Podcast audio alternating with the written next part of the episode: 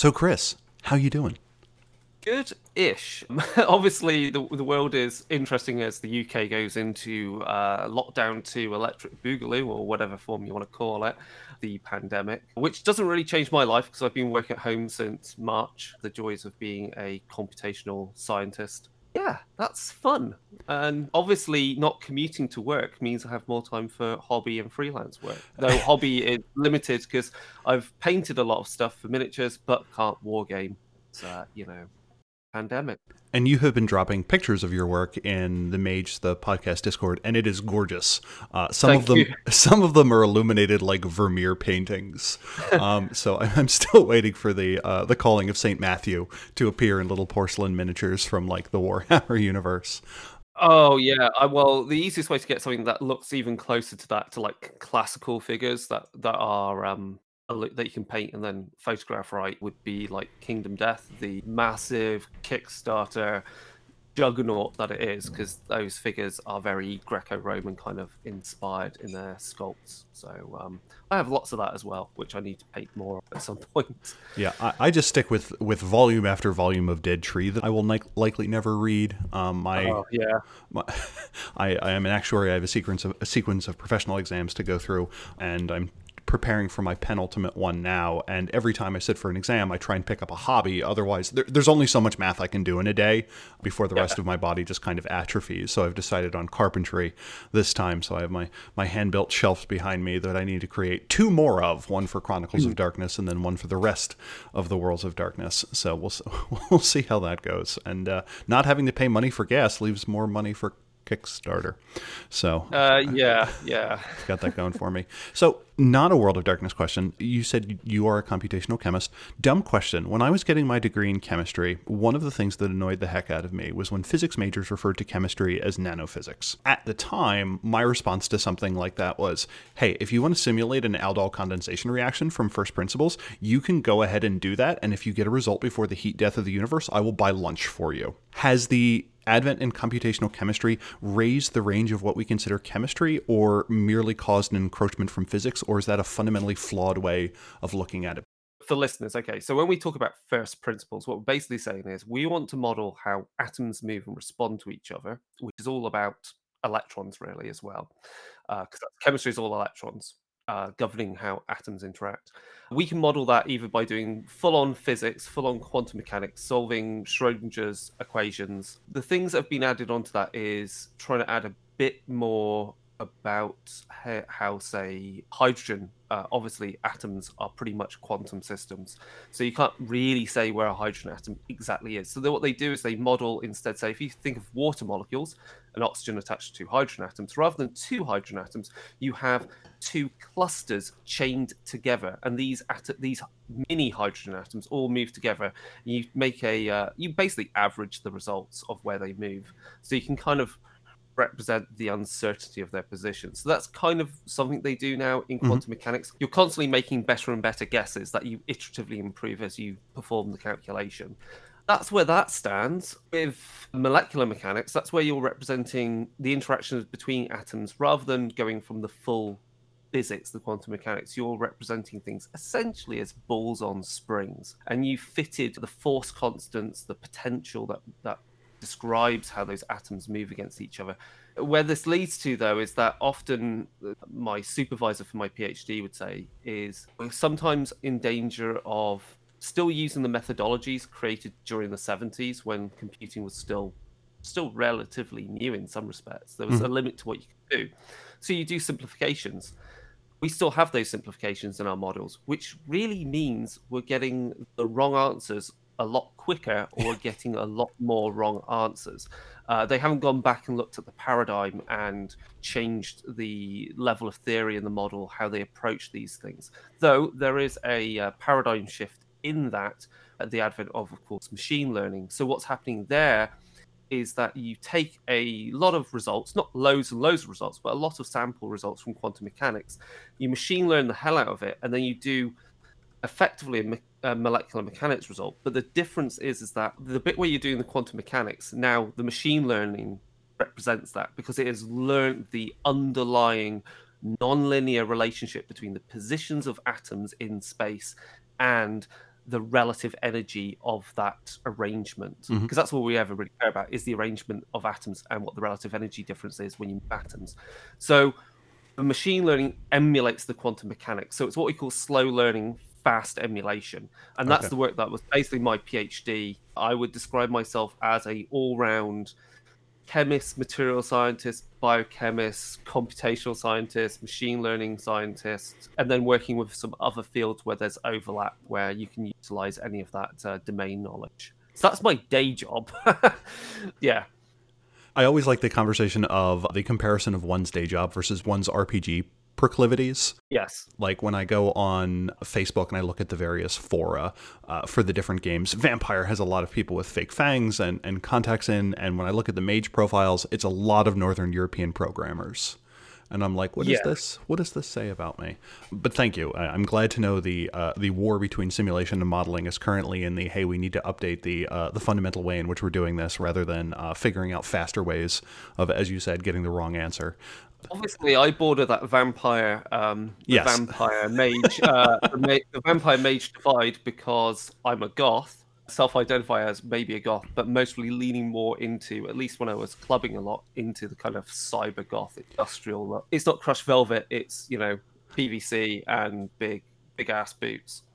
I was a theater kid, but I was a musical theater kid. Like, so I never fell obviously into Changeling in the same way that like my drama friends were all drawn to Oh, Changeling right. the Dreaming. So like I've just kind of felt lost. But Hmm. um, I think I've done okay for myself. I, I have noticed that most Mage fans are very comfortable in Excel. So that, Yes. that that seems to be my tribe if I had to pick one. Excel is the devil's work, though. Excel is the devil's work. Um, For mesoscale computer questions of when your data set is more than five and less than 50,000, it's great.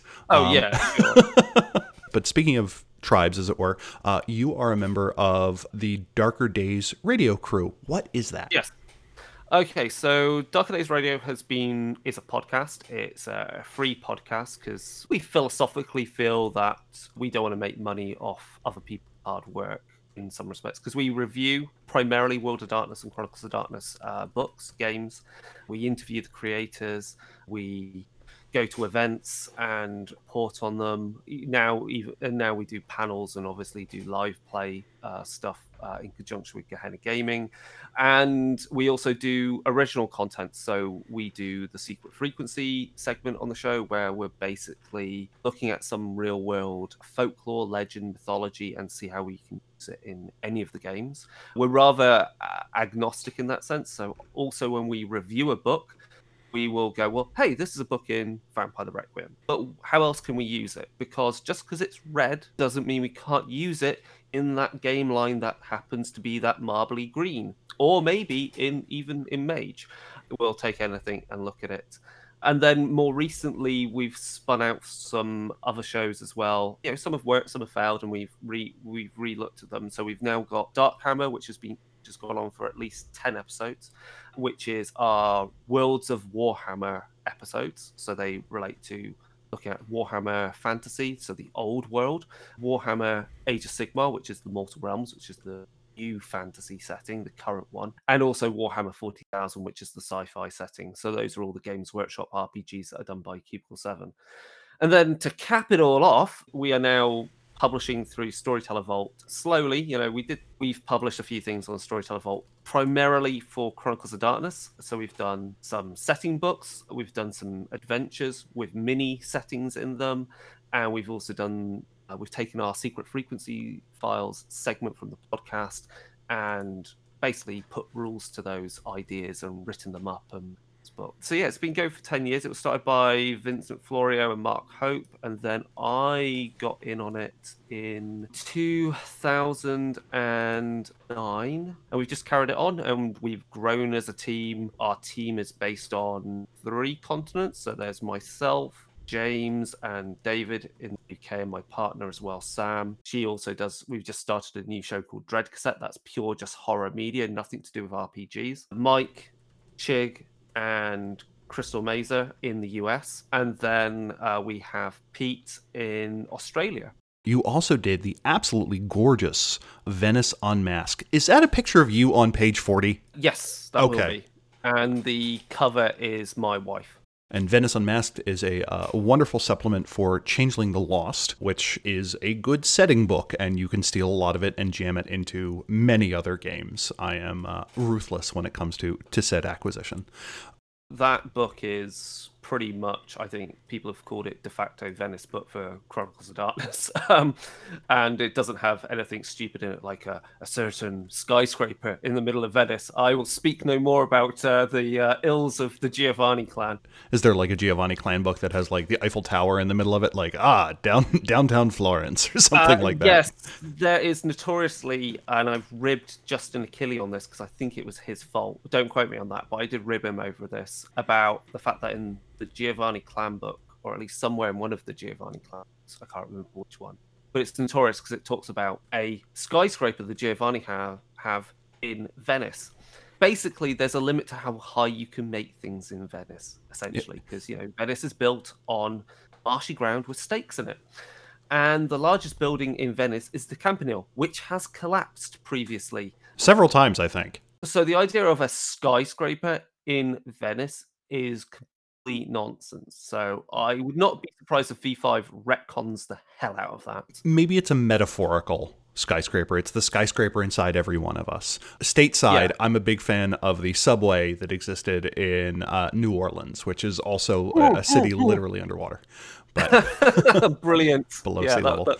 But uh, we are here to talk specifically about your uh, secret frequency project. What are they? So yeah, as I said, like the the secret frequency segments of Dark Days Radio are essentially us taking some real world folklore, myth, legend, urban legend, or historical factoid that's a bit strange, and really just looking at every different way you can include that in your World of Darkness or Chronicles of Darkness game. We do look at lots of different ways, like just even considering like uh, let's take the classic Nicholas Flamel, classic alchemist is he a Promethean demiurge? Who's, or, or maybe in Chronicles of Darkness, he's uh, you, if you use the Book of Mortals, he is an immortal, or he's a you know classic. He's a mage who is in the Order of Hermes, or he's a uh, Tremere or you know the list goes on basically. And we do that. And then what with the advent of storytellers vault is with the secret frequency files is we dis- we take a couple i say a couple we take about four or five ideas and across the team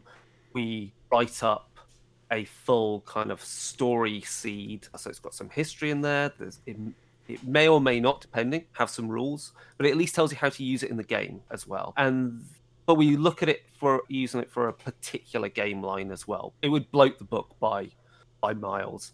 The reason we've gone for just producing those for Chronicles of Darkness is I think I feel there's more room for us to explore weird things and have things not not even neatly slot into a particular splat faction thingy mob whatever because I think Chronicles of Darkness really supports that. There is no reason why you can't pick these up and retrofit backport, whatever you want to call it, and fit them into World of Darkness. It, it, that, that's really easy to do. And I think also personally, looking at Storyteller's Vault, and I would say this as to people looking at getting into self publishing, find where there's a gap that you can exploit well. Storyteller's Vault is filled with Vampire the Masquerade stuff on there. So that's why we don't produce Vampire the Masquerade stuff on there. It's that simple. So there's two ways to parse that. One, it's full of it because that's what people want to produce, and also because that's maybe what people want.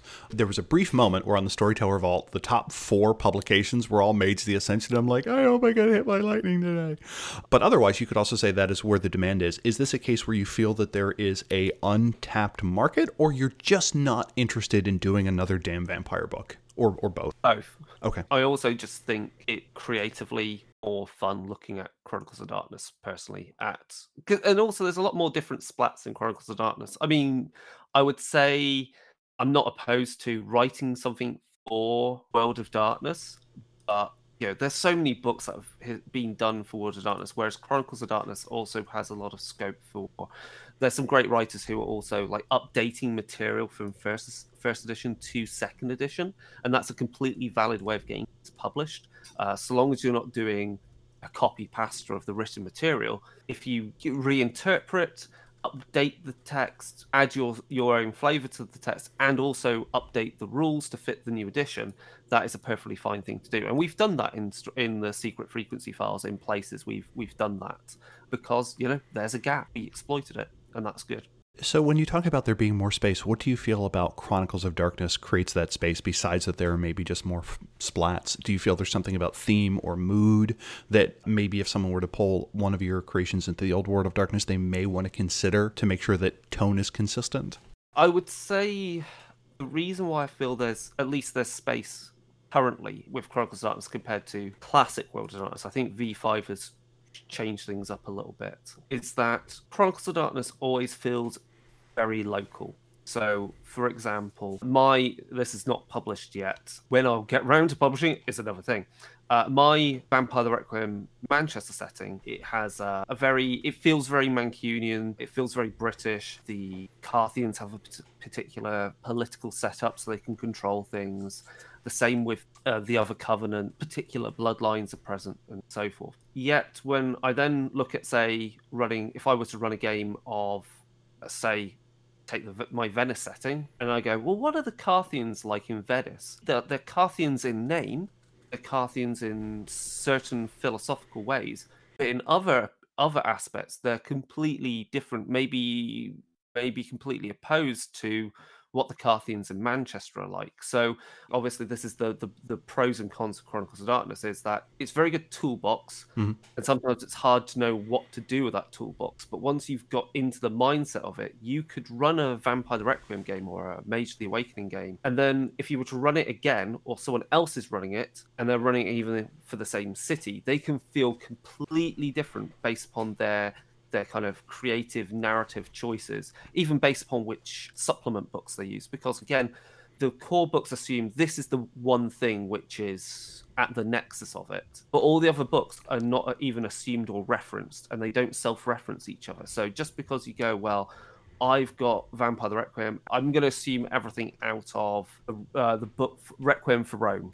Okay, so all the history from that you, you consider canon you can quite easily go, no, that's not canon. That's not what happened. That's just vague rumor, legend. None of that actually happened, and go for a completely different kind of history to how you got to the modern setting. Or you might also say include other bloodlines out of one book, but you don't include them from another. You may even use some of the other optional covenants that turn up in Danse Macabre and in uh, Damnation City, those type books you know, essentially, I feel it's much easier to remix and feel personally mine. Whereas interacting with the world of darkness, I can make it mine, but I, I always felt with the older games like if well if I don't use that book and I don't assume these things, I have to unpick pick this thing out of this book that I'm also using that references that book, and then that has you know impacts on this thing. So but then you've also got there but the benefit of that is you've got this wholesale setting that you know you've read book after book after book. You're emotionally invested in that ongoing story. Yeah that's the difference. And that's why i feel there's space to explore weirder things in chronicles of darkness because chronicles of darkness has that beautiful initial thing of here's the core book. Here's the general rules for ghosts demons ephemeral beings cryptids you can just play mortals against weird creatures and never even come across vampires, mages, and the other plethora of splats. In numerical analysis, you have the idea of a dense versus a sparse matrix. One of the questions is how easy is it to break up a web of relationships into discrete little chunks? In Old World of Darkness, it is often very difficult to get rid of just, for instance, one clan. Like if you have a big problem with the Giovanni and you just want to get rid of them, you now have a lot of questions to answer in terms of what this yeah. world now looks like. Where in New World of Darkness, if you just want to get rid of the adamantine arrow, that doesn't really break anything. you probably yeah. want to have the uh, kicks real good and uh, and shoots real good group of some sort, but there is nothing really preventing you from doing that. It's you're not trying to pull a single thread out of a sweater. You're trying to pluck a grape out of a salad, which tends to be much more elegant. Talking about V5, it's quite exciting because you look at say the evolution now of like we have uh, Hecata, who is the clan of death I feel you've got a bit, a lot more flavor and choices. So you, you want to go, well, I want to be the necromancer kind of clan. They aren't now just the Giovanni. a blend in there. Likewise, the Setites are now the Ministry, but you can explore that kind of snake myth from different aspects. So you could look at, say, the more kind of Scandinavian links to the what's the serpent? Jormungandr. Yeah, so you can look at that and obviously being an aspect of Loki or whatever else you want to do. And also like the religious horror that's now within V5 because we've got the resurgence of all these different cults and you know the the, Camarilla has retracted and uh, the Anarchs are everywhere and we've also not got Sabbat as our de facto bad guys. There's just a lot more space now in Vampire in V5 to you know mess stuff up. And also re re-explore some sacred cows. So what i mean by that is the things that we used to take for granted in in vampire i don't think we should take for granted. I'm really keen at always looking at well now i've got cyclic gehenna. What does that really mean about Cain does that really mean about vampires? What do we actually have convergent evolution of vampires as opposed to say a single origin myth? We can go back and look at that. And that's quite funny when you look at uh, one of the last books of Revised, which was I think it was the Storyteller Handbook, had a lot of options of right, here's how you remix, rejig vampire. Get rid of the clans, get rid of the get rid of the Camarilla, get rid of the Sabbat. There is no Cain. All those things they were there and they were there in a book and now i feel we're getting to see some of we saw some of that in requiem and it's no surprise we're seeing some of that now in v5 the Mage Revised Storyteller Handbook did a lot. Like, this is how you run a game Yeah. without paradox. This is how you fundamentally change what quiet is, and so on, which which I certainly appreciated. And it's interesting to see people complain that there is now too much open space. Like, I, I, I, I want an answer to things. And as a mage player, I'm like, stop complaining. like, you're complaining, like, oh, I only got one dessert. And I'm like, shut up. I get Yeah, one I- book a year, maybe.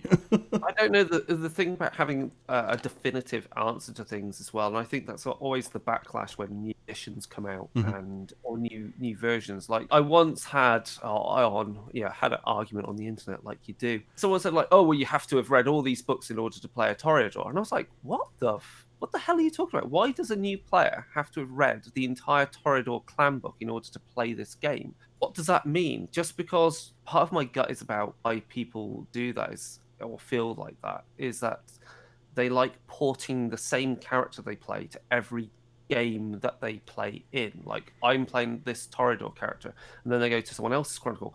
This is my Toreador character. It's like, why do you want to play the same character all the time? Just so you have some in-game bonus that you have this history of the character, you know all this stuff. You go, well, I know all this, they've learned all this. It's like, I don't give a stuff. This is my game. This is how I'm running it. This is what is canon. What you think is canon is not. I want to re-inject that terror, terror and horror of the unknown. And again, I think that's what V5's offering some of. I can get behind that. So That's my rant. Sorry. no, that's if nothing else, it is a well ex- executed and eloquent rant, and I appreciate that. You feel that there's more space, there's more room. You also mentioned the fact that um, there's a lot of stuff that either doesn't need to be broken into a splat or doesn't fit into one. There's a lot of just weird stuff out there. For an example, that, that's running around. One of the ones that I ran into in your book was the Endless Forest, which was a fascinating idea, and I have no idea how to pronounce that. Hoia Baciu. So this was born out of watching some wonderful trash TV, Ghost Adventures. yeah, I watch a lot of shows like that just because you know it's uh, brainless and it inspires you. So yeah, it's this Romanian forest in Transylvania, and it's basically renowned for like spirits or UFO sightings. Uh, there's this, it's dense trees, and then there's this space in the center of it, this clearing, where people begin to feel sick. You know, uh, electrical equipment goes haywire or stops working. People see witch lights and will o' the wisps in the in the forests, uh, and I basically, I basically wanted a way of going. Well, I had two ways of looking at this. Either I could look at this forest and go, well, there's likely are similar locations in the world like this. It just feels right. You know, this a loci or nexus or or some point this where the wall between worlds is completely non-existent. Or go with the idea that once you've been there, it worms its way into you, and you keep seeing out of the corner of your eye. You see it. So if you're walking through a city, you see a alleyway that shouldn't be there, and if you were to go down it, it takes you back to the forest into the forest and you wouldn't realize that you're suddenly back in the forest. How did you get and it's kind of mimetic in the way it's spread. So if you see drawings that people make of their visions of the forest or pictures they've taken there or or video you'll also experience it. So it's kind of ringu kind of grudge like in the way it spreads and really all it's wanting to do is just draw you in and claim your soul and get its hooks into you deeper and deeper until you just disappear. I think I've got it as being you could even use it as a god machine thing. It's a piece of infrastructure that didn't get properly deleted and is still there. You could have it in Mage Awakening. It could be like an abyssal intrusion. That would be perfectly valid. Though I went with Changeling, so it is actually like a, a one of the Fae trapped in our world doing what it does but obviously trapped in our world doing it rather than from Arcadia. I mean, it could easily be the forest where it leads you to is part of Arcadia and is in another realm. So, yeah, I just think it was something very primal about it, something which you can't easily fight because it's not a singular person. It has just that ancient feeling and very eldritch feeling to it. And if we were to point that port that into Old World of Darkness, uh, some of the things that immediately come up with me is I like the idea of this dark nature entity. We get a yeah. lot of paradigms that are naturalistic and say that the natural world is good, but here is a very consuming version of that that may not have your best interest in mind. Be like, oh, it's a forest. What's the worst that could happen? It could be something like a bygone that instead yeah. of becoming mundane, instead of the unicorn turning into a horse, it has turned into what was previously some sort of tree monster has just turned into this copse of trees that people seem not to come out of or something along those lines you could easily look at other things like uh, for black spiral dancers it mostly fits them quite well with mm-hmm. a spirit or old god i mean also part of the inspiration of, of the rules for what it does comes from midnight circus which is all about barbs and people getting Hmm. addicted mm. and keep coming back to it. So that's partly where where that system inspiration comes from. How do you find about out about the place in the first place? Is this something where you went looking for things, or just know them to exist and say, "Hey, I think this could make a neat idea"? what, what does that process look like when you're oh, saying, right? Yeah, I think that really a lot of what we do, Dark Days Radio with Secret Frequencies, is really based around stuff we've read, stuff we've used for our games previously things I say that I watch on like trashy TV, whether it's like Mountain Monsters or Ghost Adventures or any of those type of shows. I have no problem, or or even from movies. So you know, Dyatlov Pass is classic, which turns up in the film Devil's Pass. Really, it comes from something I've likely know already. I know about already. Or if we're going for a particular theme, like we're doing a secret frequency on, say, alchemists, well, I'll start going through the list of famous historical alchemists and and we'll go we'll pick out ones we haven't spoken about before that's generally the approach then and then after that it's a case of just going through the internet a lot or utilizing my academic library access to uh, get to any books i need or other journals I might look at as well, just for reading purposes. Uh, but that's the part, you know, that's the nice thing to have access to. So you said the magic word, Dyatlov Pass. What was the Dyatlov Pass incident? So that one is where a group of mountaineers went missing. They were camping at night, and then some horrible event happened, and they were found half dressed, frozen, signs of radiation, signs of I think maybe tongues missing. I can't quite remember. And so that happened in Russia, and it's just bizarre. It's just a bizarre event. Very, very strange, still unexplained. Yep. One victim had a fractured skull. Two had major yeah. chest wounds. One was missing both of their eyes. Another was missing uh, their tongue. As you said, nine hikers. These were people that I think were relatively prepared for what it is. And it's one of those awesome things where you look up the uh, the putative causes of it, and it's like infrasound, katabatic wind, paradoxical undressing due to hypothermia. Um, yeah. and it's just one of those things where you're like, these are not all pointing in the same direction. Now, no. As a storyteller, when you look at an incident like that, like one of the basic rules in World of Darkness and Old World of Darkness is that if something super bad or super great happens, it's always mortals. Nazis were fundamentally human at the end of the day. There may have been dark things that took advantage of it, or two factions may have warred on opposite sides and kind of canceled each other out. Do you have any hesitancy in taking Fortean events or the unexplained or just weird things like this and saying, nope, that was a mage? Or nope, that was Werewolf the Forsaken. I think sometimes it's nice when they can fit into that into those splats, but I think it's it's always creepier when it just doesn't. When it really mm-hmm. fall, when you can just go, it's just none of those, and it doesn't matter how in tune you are with with the Umbra or how far, how many spheres you understand, or or even how ancient a vampire you are. The fact is, despite all those things, you still don't understand this is, or this event, this horrific event, this supernaturally horrific event, is still the actions of mortals dabbling with things hmm, okay. uh, well beyond your ken. I think that's far more terrifying. Uh, okay. Uh, ultimately, for the especially if you're playing vampire, to go, we have no answer for this at all, or even for mage, uh, uh to have a have magic that falls well beyond your established norms because it, for some reason it comes from another reality or something. I like that. Uh, it's one of those things where I like having one or two supernatural events. That way, players get the feeling like they're getting, like, uh, for lack of a better term, the real story. Wink, wink. Um, yeah. Uh, uh, that it turns out there was an enchanted pen that was used during the writing of the Declaration of Independence, which made the idea particularly uh, mimetically advanced or something like that. Like there were euthanatoi present at the founding of the country uh, just to kind of help it along. Or you have other incidences like the uh, what, what would be like a, a, famous UFO abduction, and everyone's like, "Nope, no idea what happened there. We're we're not sure at all."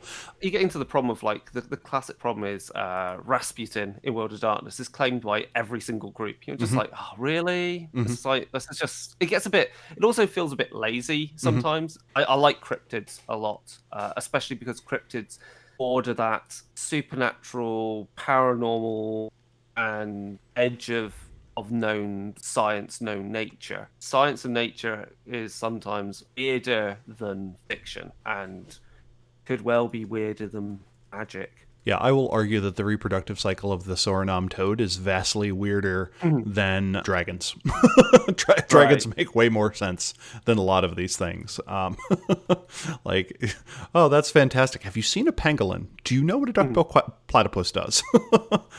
Do you know how slow lorises work? Uh, so, speaking of cryptids, one of the ones you have in there is the Pope Lick monster. What is that? And am I pronouncing it incorrectly? Because it appears to be English, so I assume several of those letters are not pronounced as, as I expected. Uh, yeah, it is the Pope Lick monster. So the Pope Lick monster is a goat man who was picked up by a traveling freak show in the 1920s, apparently. Used as a side attraction, and then obviously uh, there were rumors that he wants a farmer who sacrificed goats to Satan. People tickets to the show, leading to a very popular attraction, making lots of money off it. And then obviously it was mistreated, got angry, wanted revenge. It was rumored to have powers of telepathy, hypnosis, and vocal mimicry. Then, as the circus was traveling by train, the public caused hypnosis that allowed that caused the conductor on train to, to stop paying attention to what they were doing. The train crashed, and the Pope Lick monster was finally free and now roams a certain part of the the US claiming victims and so forth. So again, it's a strange cryptid creature that you know you could say for werewolf it's one of the weird fera. It's a spirit maybe. You could from werewolf the forsaken it could be a uh, one of the claimed which would explain the strange mutation essentially. It could be it could easily fit into deviant the renegades the latest game that we're waiting the book to come out in print but it could easily just be a cryptid. It mm-hmm. is a actual actual uh, creature that we just have no idea about.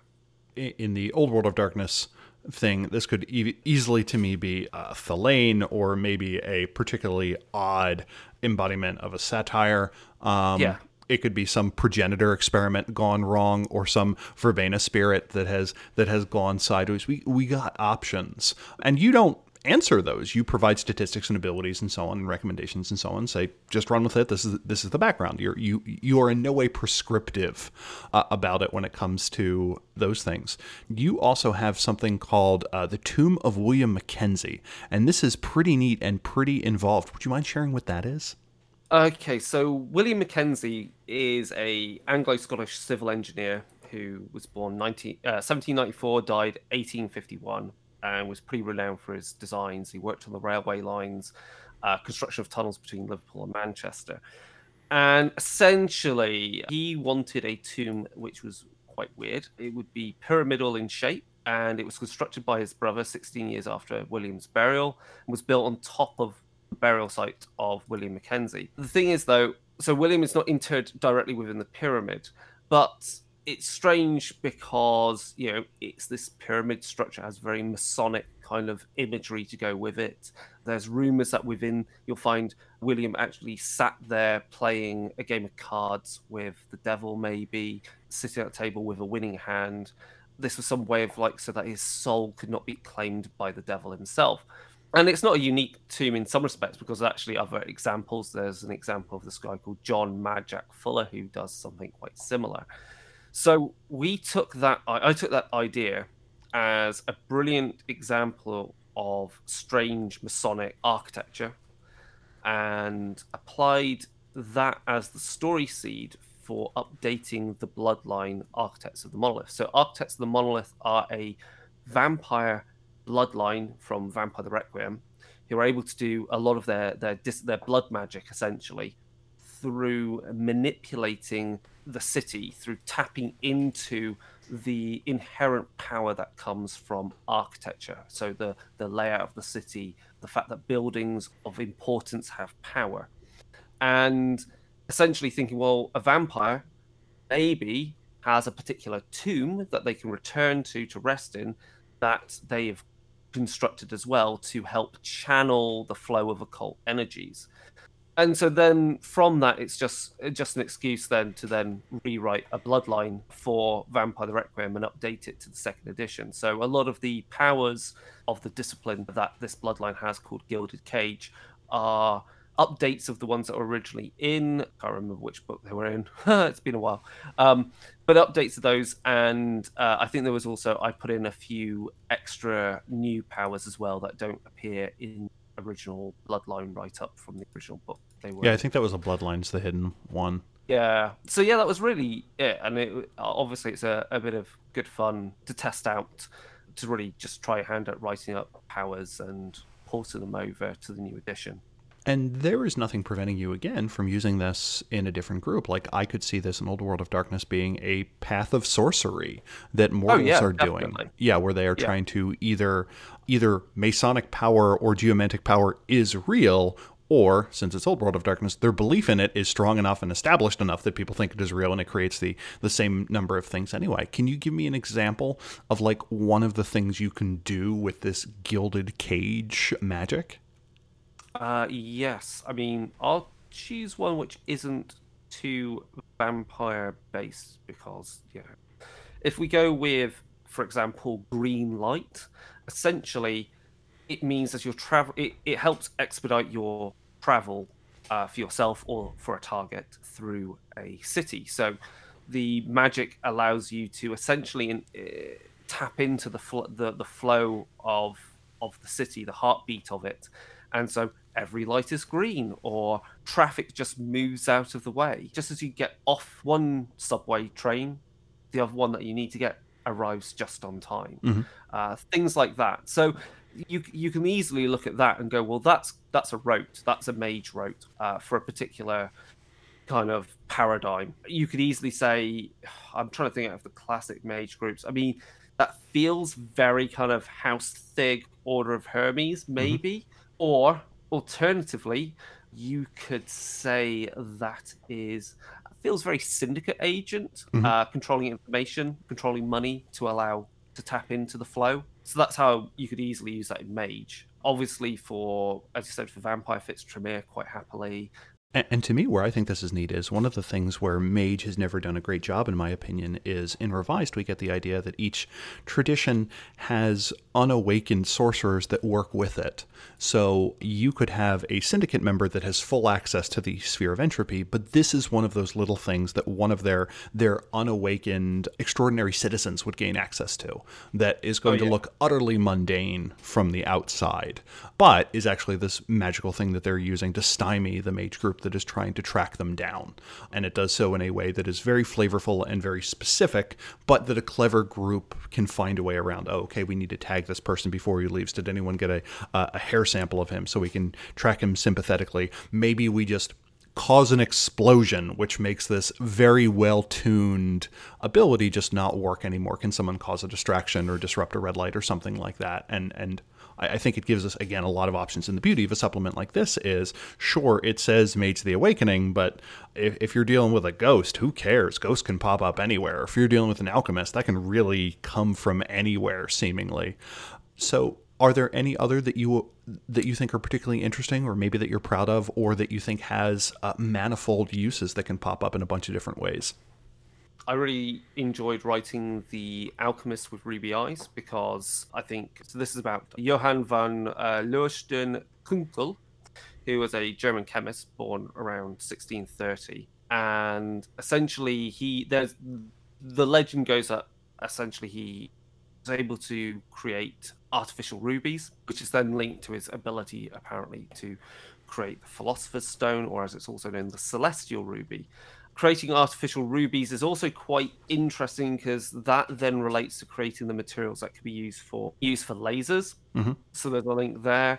Uh, he also had like an ongoing vendetta with a rival chemist relating to the discovery and uh, synthesis of white phosphorus, which is obviously known for giving off uh, bright light when it uh, is exposed to oxygen. You know, he's an interesting character because he he di- uh, dies. Did he perform a pact with the devil? His lab was on Pfaueninsel, so Peacock Island, I think in and around somewhere in Berlin, I think. So there's this ghost out there with ruby eyes. So is this a is he a ghost? I mean, we present a ghost mage, which is possible, does happen in uh, Mage the Awakening, but he could just actually just be a regular ghost, mm-hmm. or he could be a ghost mage. He could be a some weird spiritual reflection of him. Again, it's it's written looking at Mage the Awakening, but you could easily use it in Geist the Sin Eaters. You could port it back into the other games. Could look at Wraith. You could Mage the Ascension. So there's lots of different ways you can utilize it in in in that way. And again, it's just a good, interesting legend and interesting from a writing up about the you know, the science of alchemy mm-hmm. is mm-hmm. it, you know chemistry chemistry comes from alchemy, so that's where my interests also lie uh, from just purely an academic background. Is there going to be a Secret Frequencies uh, three there is, but there's it's just a case of coming up with a good set of at least four or five of these uh, type legends. I've got a few ideas uh, that I want to work on. Mike has a few ideas.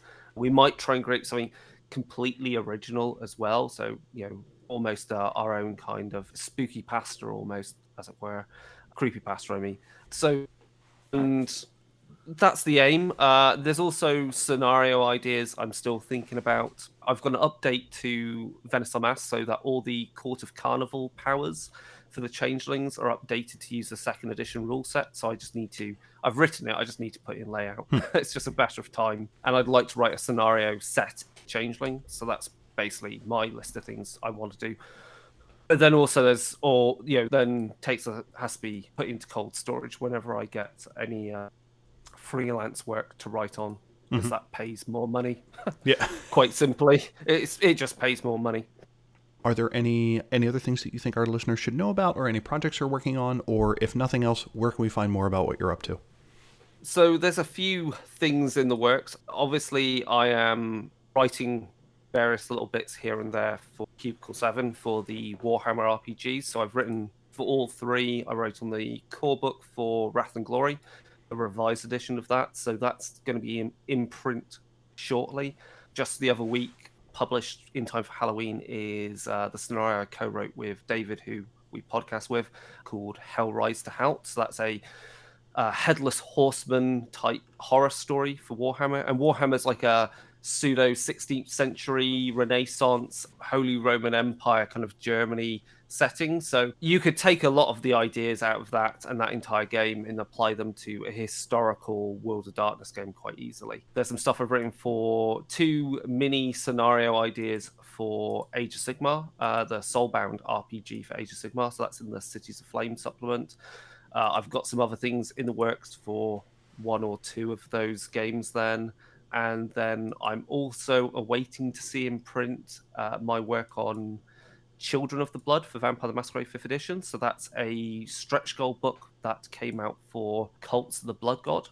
And that's it that I can say about stuff I've written or that there are things the works that I can't really talk mm-hmm. about essentially right now. Fully um, understood. Other than, you know, podcasting, you know, fairly regularly. Uh, you can also see our streamed games on Gehenna Gaming, so we team up with them. So we've done a campaign for Wrath and Glory, so that's Warhammer 40,000 RPG, using most of the published material with some updates and refits to uh, fit how I want to run it. And then I'm taking a break from that for now, and in its place, we are running the Warhammer Fantasy Roleplay Classic, the seminal campaign, The Enemy Within. So David is running that, and I'm simply playing a Tilean duelist. So I'm playing a very pseudo Italian swordsman who fights for money. He's great and then the other thing is, if you're really into science, science, futurism, technology, and the culture around it, I am the senior writer for Cyber magazine. Uh, I've been writing for it since issue two. Issue six came out recently. It sold so many. Uh, it has a limited edition reprint as well, so it has a different cover. Uh, and this issue has uh, a lot of content relating to the Cyberpunk RPG and obviously the Cyberpunk 2077 computer game that is being delayed again, but it should be out soon on all systems. And so in that magazine, there is my article where I interviewed Mike Pondsmith, the creator of Cyberpunk 2077. There is my editorial about Trauma Team. So I basically wrote about them as if they were a real company, which is amusing. And then there is also my actual real science article in there about e waste and how we deal with it. Because this is the thing is like when you get a new technology turn up or something it's all great and then you realize it just creates more problems as well that you need to address. And e-waste is perhaps our next big issue as our landfill is filled with discarded computers and so forth which we can't repair because you know they're made by apple whatever and they are leaching toxic materials into our into our lands. And so the question is, what do we do to address this growing problem? How do we recycle it? Do we have to have a different approach to making devices? That's basically everything I do. and the moment you send me links to those things, all of those will be available in our show notes for interested listeners. Chris, thank you so much for doing this. It's been great. Thank you. Um, yeah, I hope everyone enjoys reading stuff. Uh, and yes, Oh, and also before we finish, we'll talk about the other links. Obviously, Darker Days Radio is www.darker-days.org. Uh, we're on Facebook at Darker Days Radio, Instagram at Darker Days Radio, Twitter. If you go to our blog as well, which is on WordPress, blog and Instagram is because we do the Warhammer RPGs.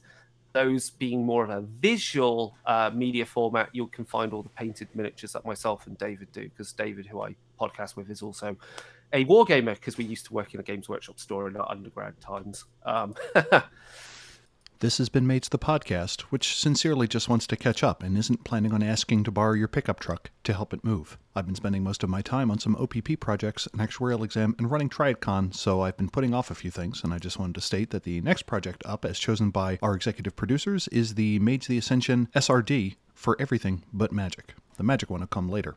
Those executive producers help make this show possible, and they include Andrews S., Andrew K., Andrew E., Brendan, Bryce Perry, Christopher P., Chris Zack, Ira Grace, Jenna F., Justin B., John H., John Magnuson, Josh Goulden, Michael Parker, Richard Bat Brewster, William C., William M., Jay Sunsern, Andy, Dan Svensson, Neil Patterson, Buck Farmer, Isabella Castillo Lopez, and Mike Creedle. Our executive producer shout out this episode is to Buck Farmer, who may secretly be a member of House Bonisagus based on Buck's ability to appear out of nowhere, ask a question about crossover possibilities between Changeling the Dreaming and Promethean the Created, or what most choristers would think of Tom Cruise movies as a recruitment method for Scientology and whether it's a stalking horse for syndicate adjustments, and disappear back into the Discord night. Buck, thanks for keeping us on our toes, and I thank you for your curiosity and insight. If you'd like to become an executive producer like Buck, get a chat color in Discord, and let you pick what what projects we're going to work on, you can become one by clicking on Become a Supporter in the show notes or through the episode's entries on our webpage.